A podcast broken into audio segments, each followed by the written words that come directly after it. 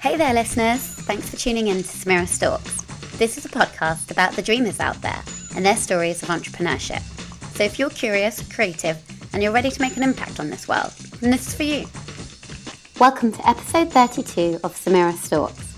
I was joined by Dennis Mortensen, a serial entrepreneur and the founder of X.AI, which has created an email agent or bot that schedules meetings automatically using artificial intelligence. Sounds too good to be true, as scheduling is the bane of anyone's existence, taking on average seven interactions. By CCing Amy.xi into an email chain, it can liaise with the recipient and respond to agree on a mutually convenient time. In this episode, we hear how Dennis combined his own personal pain point with his computer science and data background to create Amy, discuss the use of AI to provide a utility service, delve into the latest developments in the field from self driving cars to automatic language translation, as well as the impact of artificial intelligence on other industries and when society might be ready for it. In an extended version for this episode, there's a whole host of ethics and unanswered philosophy questions that we delve into. Enjoy! Welcome to the show, Dennis. Thank you for being with us today. Thanks much for having me. So, in a line, can you tell us what X.AI is? Sure. So, we spent the last short of four years trying to build this intelligent agent that can schedule meetings. And to explain exactly how that works, imagine that you sent me an email saying, Hey Dennis, I'm going to be in Manhattan first week of December. Do you got time to meet up for a Diet Coke? I replied back, as you would, and say, You know what? Sure, I'm up for a Diet Coke. I have CC'd in my assistant, Amy, and she can help put something on my calendar.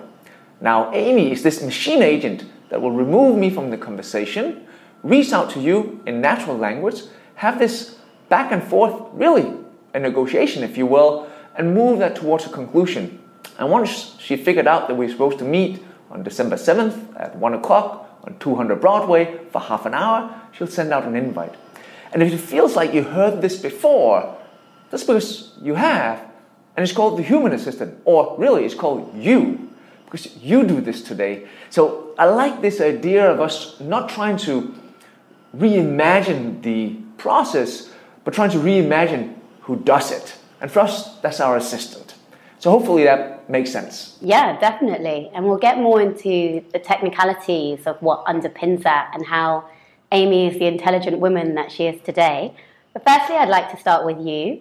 So you have a background as a serial entrepreneur and both academic pursuits uh, within the data science field. Can you talk about those? Sure.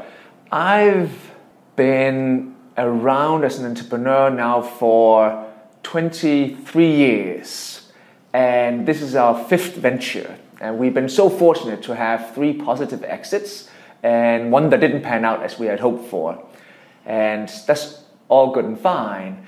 All of them, though, have been data centric, as in us trying to see if there was not a piece of data that we could somehow extract and commercialize.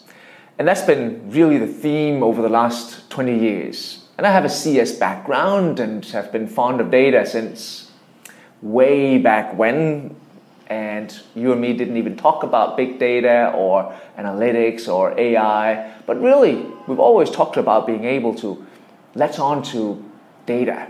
And this is really, again, just another data venture because we're trying to make meaning of the human language for this particular subject matter. So I want to move on to the field of artificial intelligence itself. Andrew Ng, who is a thought leader, I would say, around this topic and machine learning. He's a Stanford professor. Recently at TechCrunch described AI as the new electricity in the sense he said it would affect and disrupt every industry, perhaps in ways that we don't know, we can't even envisage yet.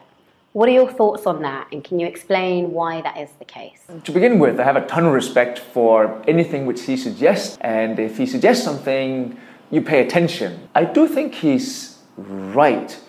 Just like it'll be very hard to argue against the idea that software, just technology in general, have transformed almost any industry. And even the industries for where there's been little impact, you and me could very quickly assume that over the next some time period, they will also be hopefully positively disrupted by software and technology. Once we've injected software into everything, I think we'll see that a lot of the software that helped us take this first step was passive. Okay. So you and me want to do a new venture, we get together, we need to build some sort of financial model, we open up Excel, and over the next two days, we're going to hack around in Excel and come up with some sort of model that will help us take over the world. But you and I did all the work. And I think what he's suggesting here is that the software will move from being passive to being active. As in, it'll seem almost naive in the not too distant future to just have a passive piece of software for where it doesn't do anything unless I push it.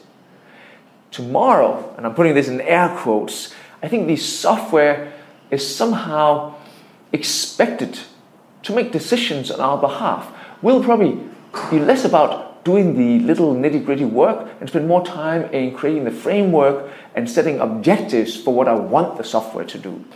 It's not that I don't use software to set up my meetings. As in, before I had my Amy or Andrew intelligent agents managing my calendar and schedule my meetings, I would do it myself, but I certainly used email, an email client, the internet, my mobile phone, all sorts of kind of technology to make it happen, but it was passive. In this day and age, I just described the objective for where, you know what, you and me should get together for a diet for half an hour. Then Amy needs to figure out, you go do that. I actually don't really care how you do it. You can use AI, you can scream out the window, you can use 10,000 regexes. I actually don't really care. What I care about is that I ask you to do a job, you do that job. And I think that's what he's trying to say mm. that any past software will seem naive if it's just passive. Thank you. And going back then, which I think was a, a personal pain point of you being in a situation where you, well, where everyone has to schedule their own meetings to some extent or their own calendar. Can we go back to the birth of X.AI and yeah, how it was incepted? I think any entrepreneur really at any stage in their venture, but most certainly in the beginning, have some frugal gene.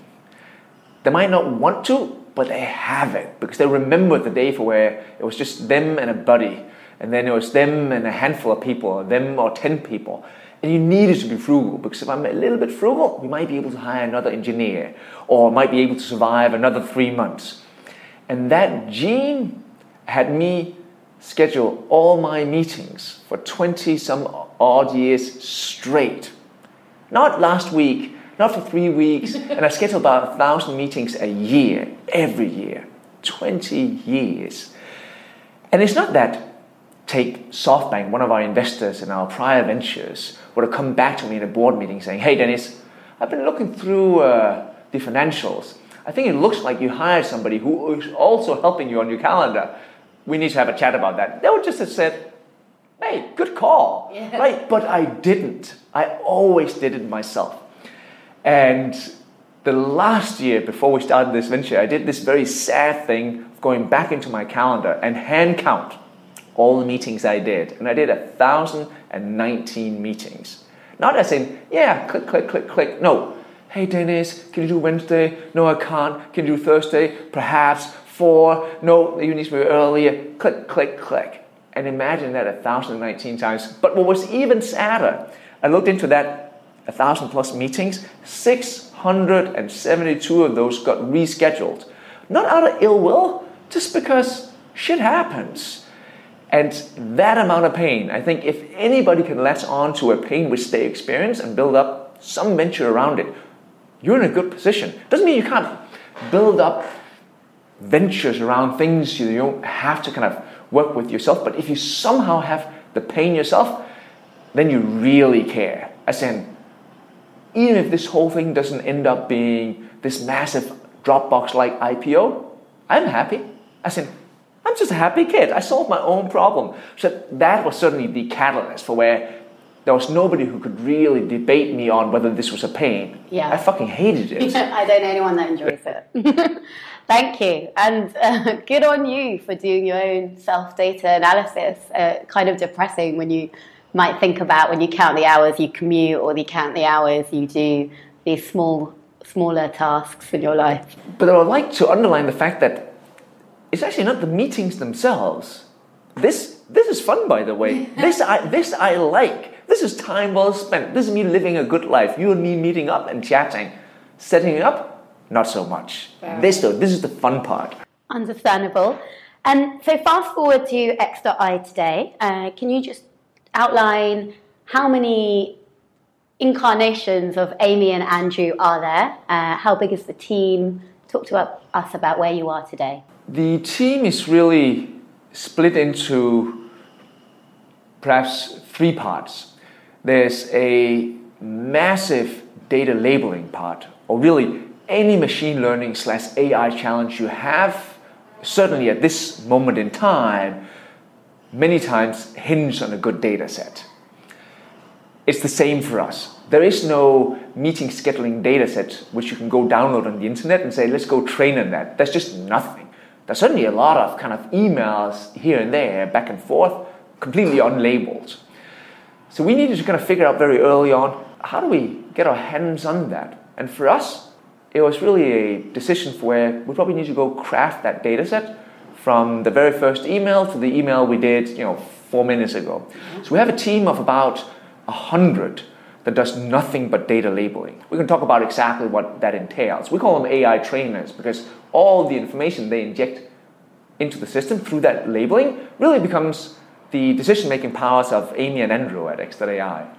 The two other parts are a very large team here in Manhattan where you sit on 200 Broadway, which are the traditional backend engineers and data scientists and what have you. And the whole company is really a data science bet. And then recently, not over the last two days, but over this year, we've been starting to build up the kind of commercial aspects. Because we've taken all our R&D and productized and productized it and put a price on it and are moving into market. And there's a small team that's about to be built up right now. So you're training kind of neural nets then from your own original data set. Um, how many emails or interactions have passed through the kind of X.AI brain, would you say? Every meeting, on average, including the invite itself, will consist of about eight emails. Eight. Eight, eight emails. Okay. That's about three and a half on each side. The reason that it sometimes goes up to three and a half, or that becoming the average, is that you have multi participant meetings that go okay. longer. One on ones, if you go back and look at the dialogue you might have had for this meeting, it could have been shorter because it's just you and me.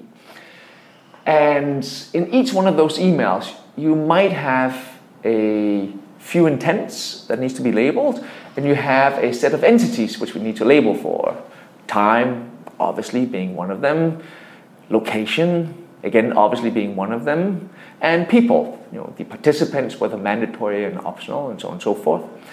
And that suggests about 10 ish data points in each one of these. We have labeled in the millions okay. of emails over the last three plus years. But what hurts here, and what people obviously know but forget, is that you have to first build a model of the universe that you exist in. So, if you want to create a self driving car, you cannot create a model of the real world. That is obviously way too complex. You try to come up with some sort of simplistic model of the world that you exist in. Call it roads, signs, vehicles, pedestrians, and what you believe needs to exist for you to be able to navigate this simplistic universe. But even that simplistic universe, that becomes hard. But not just hard, how do you know you got it right? You only know you've got it right once you solved it, but you haven't solved it yet. So you kind of have this moment where you need to be very confident and humble at the same time. So, say you come up with some conceptual model of that universe that a participant can only be, for example, in my meeting scheduling universe, mandatory or optional. That is the only two states of a person in a meeting.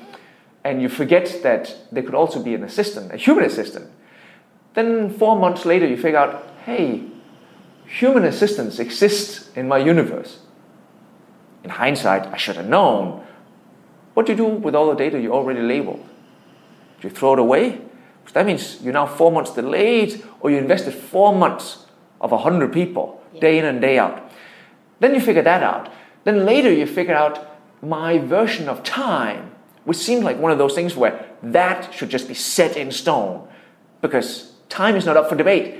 It kind of is because people don't talk about time the way you want them to, as in, let's meet up on Monday, October 23rd, Eastern Standard Time at 1300 hours. No, what you say is, let's meet up uh, early next week.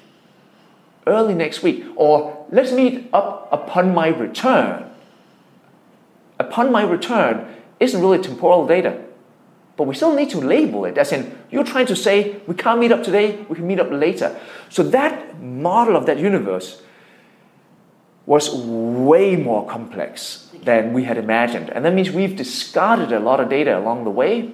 And you can always talk about, yeah, but you could relabel. What is the cost of relabeling versus just collecting new data? Many times, collecting new data is just cheaper than relabeling. So that has been a major endeavor. Have you got to a point yet, though, where you've trained the AI to be able to better label data. Does that make sense? So it does make sense. We're not yet, as an industry, really, I think, at a point for where the system improves on itself at that level. Okay. Doesn't mean that the system is not self-improving. It obviously improves for every meeting which we do because we become slightly more accurate. So yeah. that means the meetings we schedule tomorrow are in, in a slightly better state than the ones that we do today. But the idea of the system reimagining itself is easy to talk about, but from an academic point of view, it's not really what we've reached. Okay. If you even take uh, the output of that Go playing machine of DeepMind, yeah. which in their first incarnation was trained both on kind of multiple models, but on human games. The new version, I don't know whether you read about it, came out, which is now one where they injected the rule set and it trained by playing itself yeah. and is now both beating humans, but certainly also beating its last incarnation but it is still being fed the rule set. Yeah. It is not making up new rules for a slightly more exciting game of Go. Yeah. And I'm in the same state for where the meeting scheduling universe is for me to define. Yeah. It is for the machine to participate in it. It is not making up a new universe. What what is Amy or Andrew's success success percentage and how has that improved over time? It's certainly massively improved from day one. And here's the interesting thing about certain ventures. The data sets, if you don't have any, can only be collecting by doing something. That means you have this kind of chicken and egg challenge for where you probably need to put out a really shitty product yeah. on day one and get really shitty results and then see how can I improve that rapidly so I'm even allowed to collect data. You can somehow cheat, say you put in a self-driving car a safety driver. So when the car doesn't do what you want it to do, you override and then you look at it suggested we accelerated, but we should have done the complete opposite. So how can we learn from that? We did the same. Again, the AI trainer very early on had not just a job of labeling, but a job of overriding, as in, you suggest we do this? I think not. And we would do that over and over again. The dangerous thing about any venture where you come at it with no data and you allow yourself to override is that you can fall in love with the ability to override. That means, again, if you go back to the self driving car example, you can, in any one of those Uber self driving cars, hail one and there'll be both a driver and an engineer in the car. It'll get you from A to B. But at some point, you need to kind of engineer for the fact that they need to disappear. Mm. If they're in the car forever, yeah. then it just doesn't matter. But you can easily fall in love with the security that comes with being able to override because you're not willing to make mistakes. And I understand it with cars, as in, hey, driving 11 Uber cars off a cliff every week is probably not a good option. But we certainly have the option in our universe to make mistakes. And be okay with it. I'm not saying it's kosher, I'm not saying I like it, but it's the only way we can get to the other side where this becomes fully autonomous. So we started years back allowing ourselves to be willing to see mistakes. The thing here is that we can somehow overcome mistakes because we live in this asynchronous setting. So many systems are completely synchronous. So the car needs to take a decision. It won't wait an hour. I said, you're driving at 80 miles an hour. There is no waiting. I need your decision now. In my world, there's a massive delay because we deal with humans. So you might not reply back in two hours. Mm. Even if I say something wrong, you can actually correct me. So that means the ultimate outcome of the meeting is that you and me wanted to meet up might actually just happen. But there could have been an extra turn in the dialogue for where I suggested we meet up at 200 Broadway in Brooklyn. But you would say, no, it's 200 Broadway in Manhattan. And then the whole thing gets self corrected. You might not even see it as an error, you just see it as in, oh, okay, there was a confusion and we solved it and we met up. So that have kind of decreased dramatically. I'll give you one because it's kind of throughout the system. There's no kind of single percentage point I can give you. Yeah. We have, I wouldn't call it the worst kind, but perhaps the most visible type of fallback, which is that I just don't understand. The kind of Siri like, Yeah. hey, what are you talking about? Here's 10 web pages, which is kind of a retarded fallback. I said, I'd much rather you said nothing. Kind of give me a uh, Alexa style, beep, beep. Okay, what I said in my Danish English just wasn't good enough for the machinery, right? And we have something similar. Right now, that happens one out of 300 emails where we might have to say, hey, I didn't get it. Yeah. Could, could you rephrase that? But even that one out of 300, we actually do understand something and we're trying to kind of refine our fallback for where I actually did pick up something on location, but didn't understand anything we said about time. Okay. Perhaps I can just eliminate the location thing as in, I got that, but the way you talk about meeting right up after your mom's birthday, I, I need more than what you just said. So those are kind of the very high levels of accuracy that we're at right now. But without me going completely kind of uh, enthusiastic here, but here's the funny thing. What we found though is that the initial assumption for where if we can just surpass the human assistant, we are in positively kind of positive territory. That turned out to not be true. There's the expectation when you apply machinery to something that it is way more accurate than what the human did before. It needs to be faster, more accurate, and you and me can think, but that is unfair. I said, I go to bed thinking, hey, you're paying $60,000 for a human. I will sell this to you for $17 a month. So perhaps you could give me a little bit of slack. No, it's the opposite. They're giving me no slack. Wow. Okay. So people have higher expectations on the machine, even though it's it's so. Um, which leads us to our next question. And that's about to roll priced? out. So we've commercialized this in a very similar fashion to, say, Dropbox and other companies like that. Meaning that we have a individual version where you, me, and our friends can just go sign up for $17 a month, schedule unlimited meetings, have Amy work for them day and night, 10 meetings, 150 meetings, whatever that might be. And the reason that we picked 17 not only because we've surveyed about 5,000 people, we've now worked with tens of thousands of people, is that it's a price that falls into a traditional kind of online service level. And sometimes people will compare us with the Netflix or the Spotify's, even though I would say, I'm neither in the music or movie business, so why are you making that comparison? But they're making the kind of, that's what I pay for services on the internet Online comparison. Yes.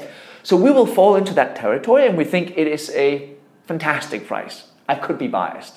Then we have a team edition, which is mostly for you sign up, but you got five guys on your team at the office. Say you're a pool of recruiters and you just really want to use the company credit card, you want you five on it, you want to move it to the company domain, you want it to be Amy and Andrew at Spotify.com, and then you pay $39 per seat and you get some of those team functionality that comes along with that.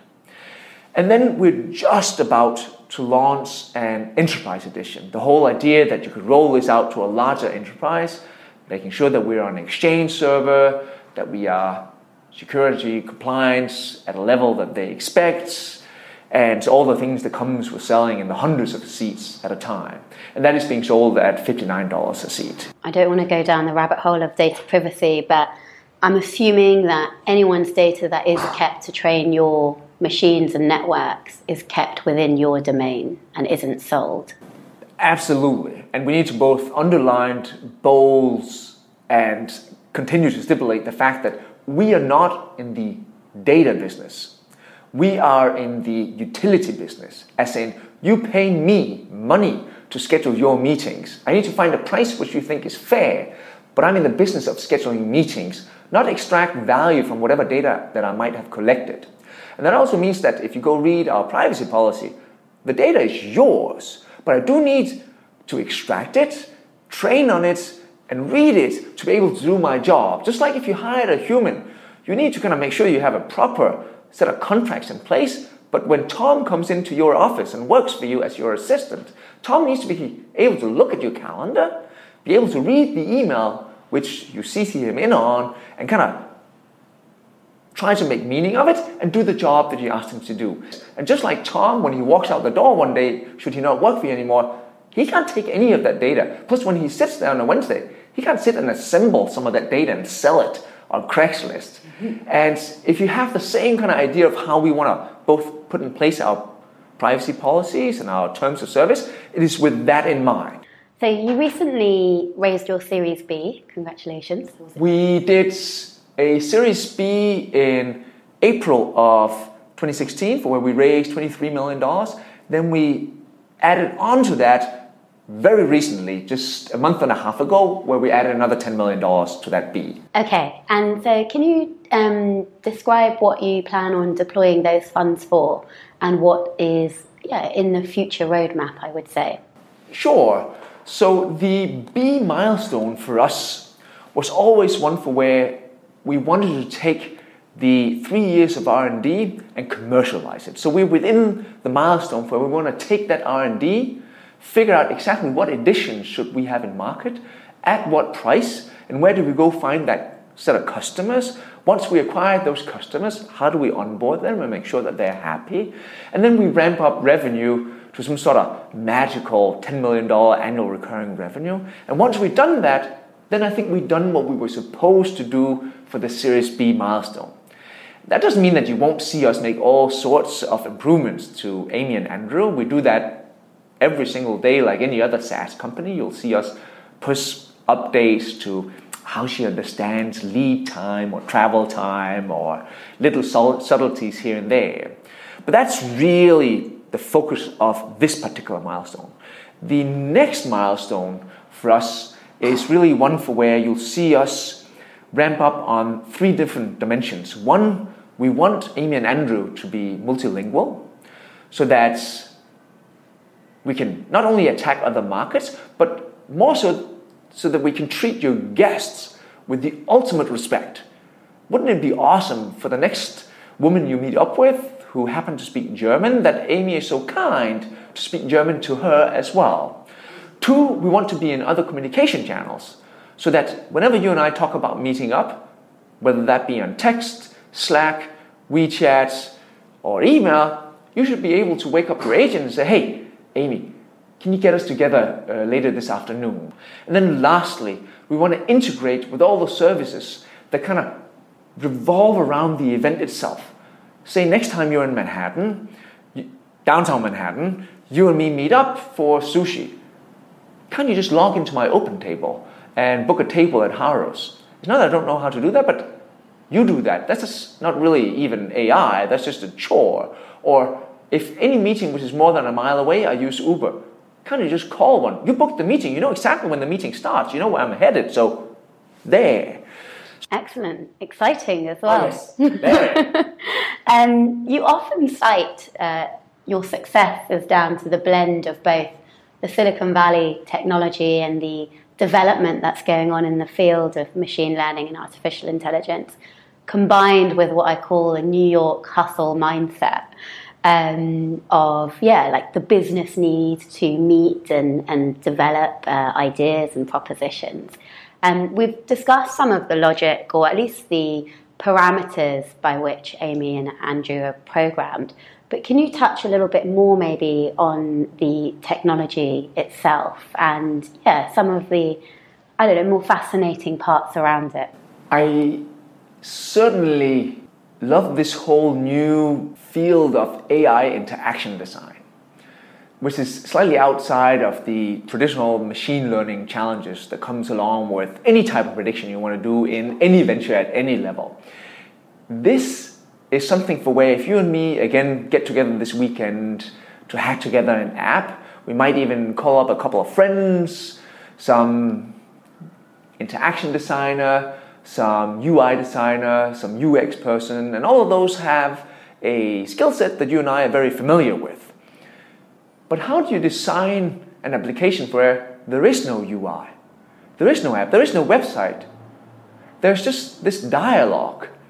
And that dialogue design, in particular for these agents, is really a new field. And it just fascinates me that we have to not completely make it up because there's certainly research on how to craft dialogues from the past, but it's really an interesting space to kind of see and how we can kind of navigate it. Because how do you even test for it? So in any kind of UI, you can give, if you want to do user testing, 15 people who come in for tests some sort of assignment and a set of tasks, see how they navigate the interface and see if they use kind of the navigation you had hoped for or you had designed for them. And if they don't, then you failed in doing a good UI UX experience.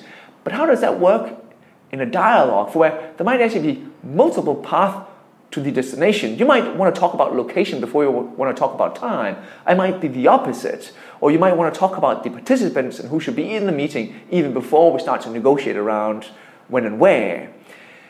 And that is just uh, fascinating to me, but not only fascinating, but also because what are the principles? Do you create a persona? If you create a persona, is the agent humanized? If humanized, does it have a gender? If it's got a gender, do you have multiples? If you have multiples, are they different? How do they talk in general? So that is just, for me, been very fascinating. And again, there was nobody which we could really kind of hire. As in, what did I even call it? Who do I hire for this? So that's been three fascinating years on trying to craft those dialogues. At least when Amy was first introduced to me, I didn't realize she was a bot. Do you think it's dishonest not to tell users? Um, and how do you deal with the idea of what you talked about should we be making intelligent agents as human as possible? And then how do we think about defining their personalities? It's a good question. And I'm not sure I have the right answer yet. I'm sure in a decade from now, once we are fully embedded with agents doing all sorts of jobs, that we figured out you know, the best way to kind of navigate this particular question and the 40 others that comes on top of it. I don't think it's a game of whether I can fool you into believing that this is a human. As in, I'm not sure that's a game worth playing. So we are certainly trying to be very upfront about the fact that this is a machine. And you'll see that it's even in her signature. And we even have initiatives in place for where we're trying to educate the guest if it's the first time I've seen you of late for where we just introduce the fact that we're machinery up front. But I like the idea of doing a job so well that you stop caring yeah. that it's a machine. And I think there's a difference between the two. The one of trying to deceive you into something for where I then think I might have won if you don't recognize it's a machine. I'm not sure what the value is of that. But I certainly find value in you forgetting its machine so that the only thing you focus on is the job at hand. You should just really tell the machinery what you have in mind for when you and I can best meet up. And then it's the machine's job to figure out exactly how to extract you know, information from that. So we are perhaps certainly more blunt today than we were early on. Mm. And I'll even give you an example, but this is years back, for where we actually didn't say anything, not out of uh, ill will, yeah. just out of uh, hadn't really figured it out yet, to be honest. And we had people kind of pull back for where on successful meetings, when they then met up with their client or customer, whatever, there was a little bit of disappointment for, hey, I thought this was a human, and I brought two cups of coffee, and now I feel a little bit silly.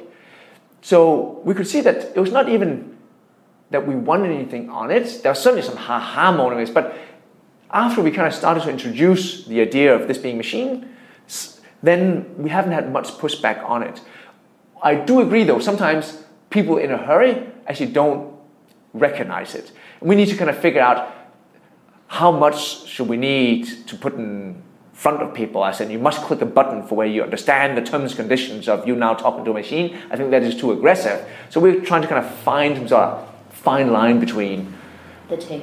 The two, yes. So then, speaking of the impact of AI on the next generation, there have already been some, I'd say, very early studies um, of households with an Alexa where they're starting to recognize that kids may be ruder or less empathetic towards that machine and it might be spilling over into their real life interactions.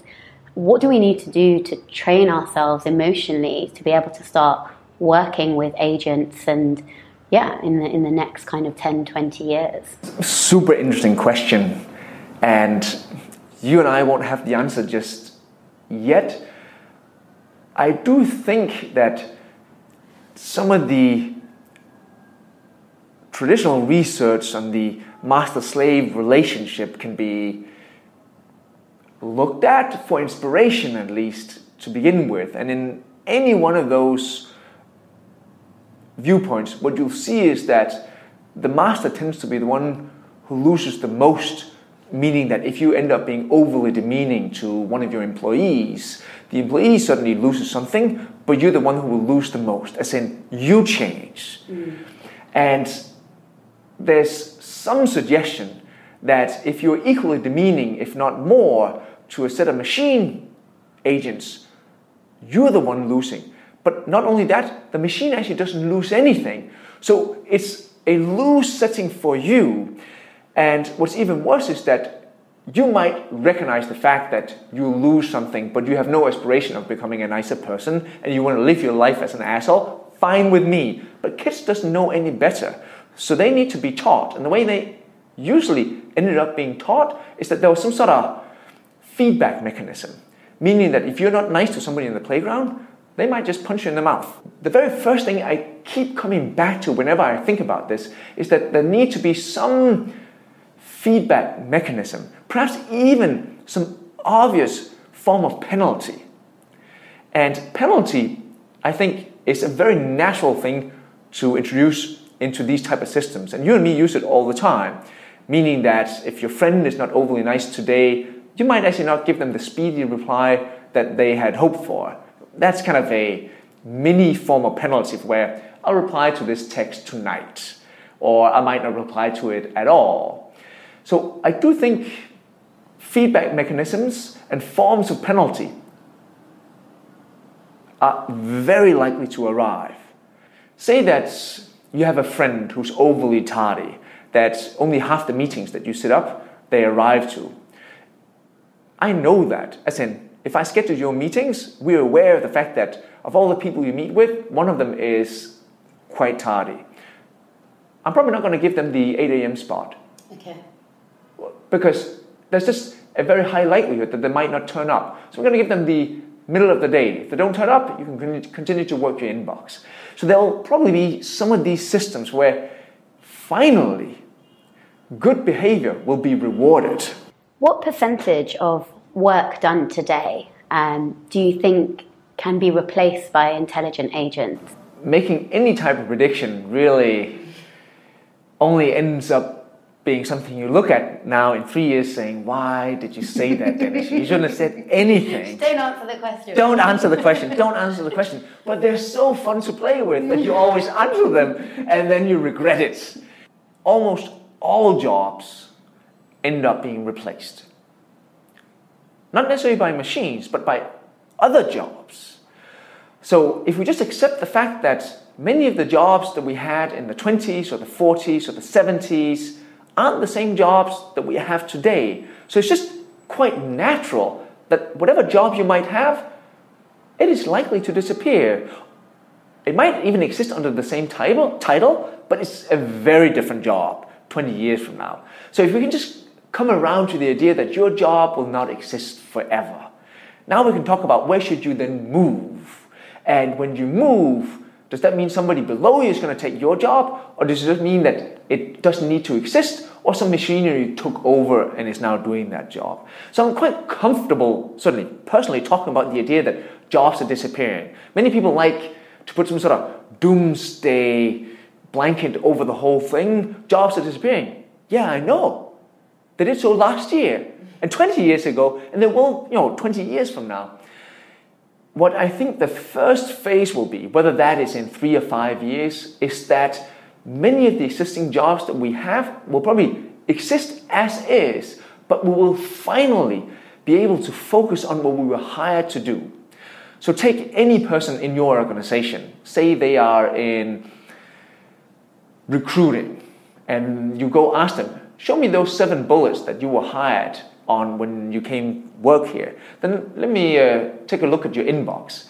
Because if I can't map every one of those emails in your inbox to one of those seven bullets that they hired you to come work here on, that means you're doing shit that you weren't hired to do. And what I think will happen is a lot of those chores will finally disappear. No you're not sitting there and fiddling around trying to figure out how you can best go to San Francisco. Mm-hmm. That will be taken care of. No, you're not sitting there scanning little receipts with your iPhone trying to be reimbursed 495. That will be taken care of. No, you're not setting up your own meetings. Of course you have an agent for that. I'm not paying you a six-figure salary to do email ping pong. So all of those chores, if they can disappear and we can finally get back to, oh, recruiting, yeah, that's actually what I spend 90% of my time on.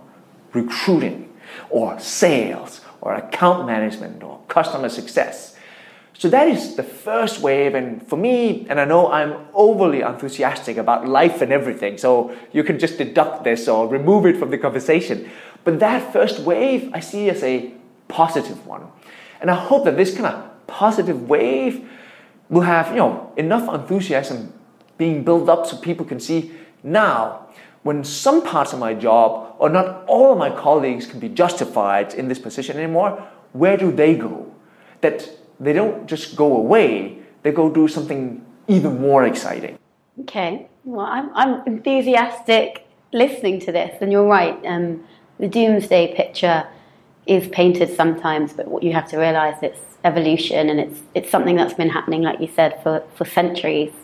And, and again, what I kind of disagree with when people come up with those doomsday scenarios, and I get it why some gravitates towards it, because I don't necessarily think they do it out of ill will. They do it perhaps even because they want to protect a pool of people that might not be able to protect themselves. But if you can imagine some current status, and then you can imagine something worse, that means you agree there can be movement.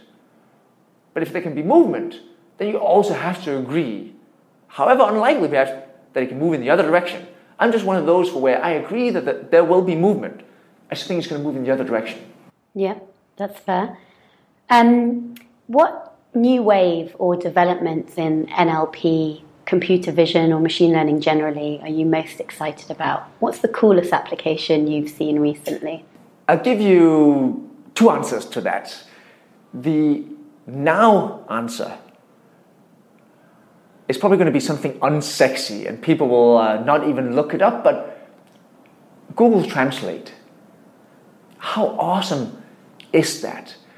Not only that you can translate, so I'm Danish, I barely speak English, I use Google Translate all the time.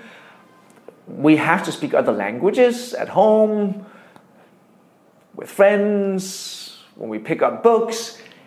And what I like about Google Translate is the perhaps 10 some odd years where they walked down one avenue and day over day it became slightly better. Yeah. And then what was it about a year ago, perhaps a little bit more? They had one of these step functions where it became way better overnight simply by just applying a new methodology. And you can see it if you try to translate certain texts. And it's like the idea of some piece of technology that brings us closer. There's enough confusion in the world, there's enough people on different ends of the spectrum. You know what? Being able to talk to other people in different languages, how romantic is that? I just think that is uh, absolutely wonderful. And you and me, and this might just be the crazy person in me talking, perhaps at some point we can start to translate from English to English. So if you are overly liberal like me, or as your candidates said early on, socialist, because I'm Danish, perhaps you can translate from me to some of my friends that are overly conservative. As in, see if you can translate what I really am trying to convey here. So I'm just very much a fan of that. So that's the kind of now. Go fall in love with that because I think the world is just a better place. The other part, which I just can't not look at or not read about, and I got nothing to do with it, is the idea of autonomous vehicles. The whole self driving car. And people ask me, so, uh, did you invest in anything? Do you work with it? Is there any real overlap in that Venn diagram between self driving cars and what you do? And you know what? Probably not much. But I cannot look at it. I, every weekend, there's another set of articles that I've saved throughout the week that I need to read. And I'm just so fascinated about this happening. And it's not just the self driving car, it's that whole set of cascading positive effects that comes along with it, whether that be on climate, congestion, commute, time, inner cities. Just, the, the whole thing is going to change. And what I like about it is that it's not going to be one of those Blade Runner things. It's going to be in my lifetime. As in, it's not so far out that I'm not going to see this. Thank you. And I, I really liked what you said about converting from English to English because there's still so much that's just lost in language and uh, expression. Yeah. Even. So, very interesting. And can you tell us a funny fail story of who you've stalked in the X.AI journey and how that's gone? I'll give you a short story on how I ended up partnering with our CTO, Matt, who is one of the co founders of X.AI. I was, and it was all on me, and I was out doing this talk at NYU Stern, so it was the business school in town.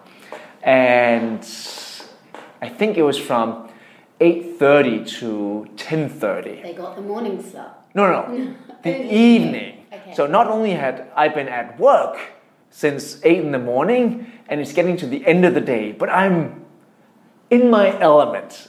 And especially when it's a set of MBA kids for where I'm trying to tell them that you'll pick up good things from the books in your bag. And I am most sure this will be a worthwhile investment.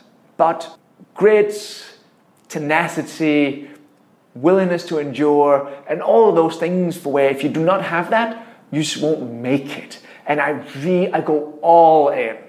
And then it's 10:30, turning 10:45, and it's one of those days where now I'm just I got nothing more. Like I got nothing more to add, and I'm about to kind of head out, and Matt comes up, hey, really interesting viewpoints.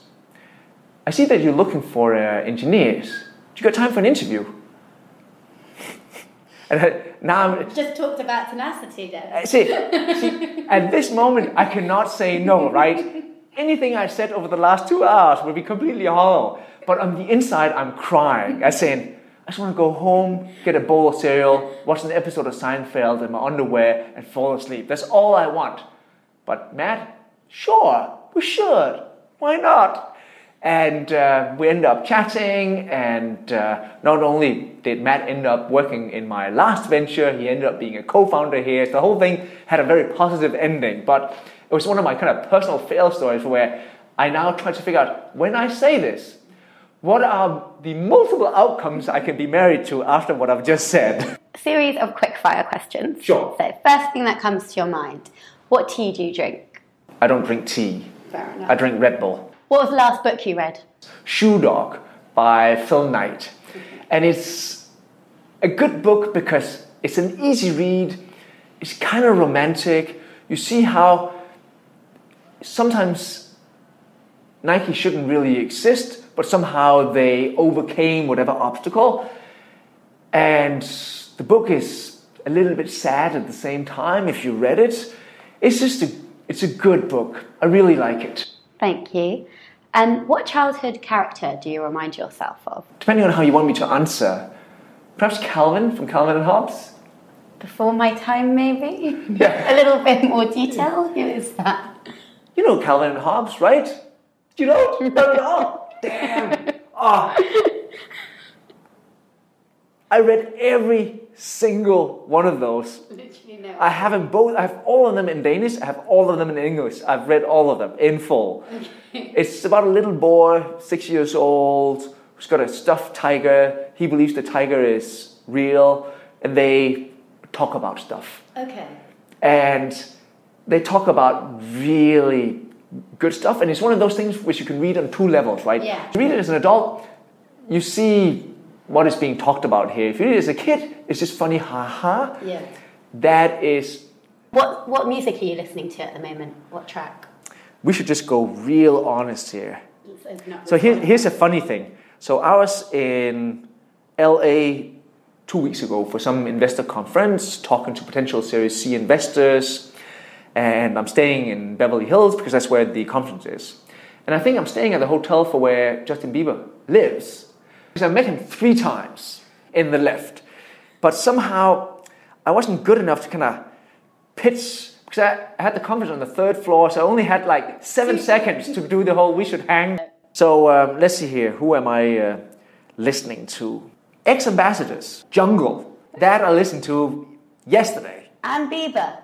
What are your Denicisms? So, what parting or practical advice would you give to anyone looking to start a deep tech endeavor? Never surrender. I think is a mantra you should learn to sell to yourself and everybody around you. And it's very easy to give up and provide yourself justification for why this should really be a uh, academic endeavor and I should go back to school and have enough time to do this. This might even be a thesis. I could uh, do it sometime, but you need to somehow get married to the idea that you just can't surrender.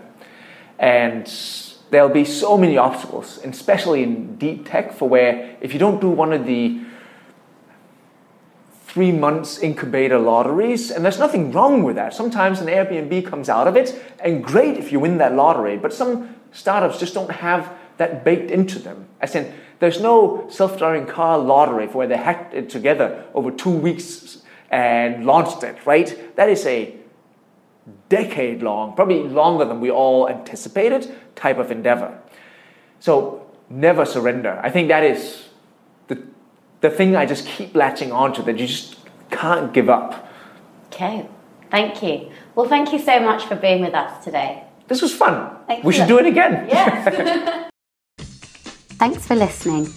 It's a fascinating field, and I hope to find more reckless dreamers in this space. As always, please do reach out on at Samira Stalks to let me know your thoughts. And if you haven't already, sign up to the weekly newsletter where I'll be covering the latest developments in the tech, business, and startup world. If you enjoyed this episode, Streetbees in the previous episode also discusses the use of AI to be able to better predict consumer behaviours. Join me next week. Bye.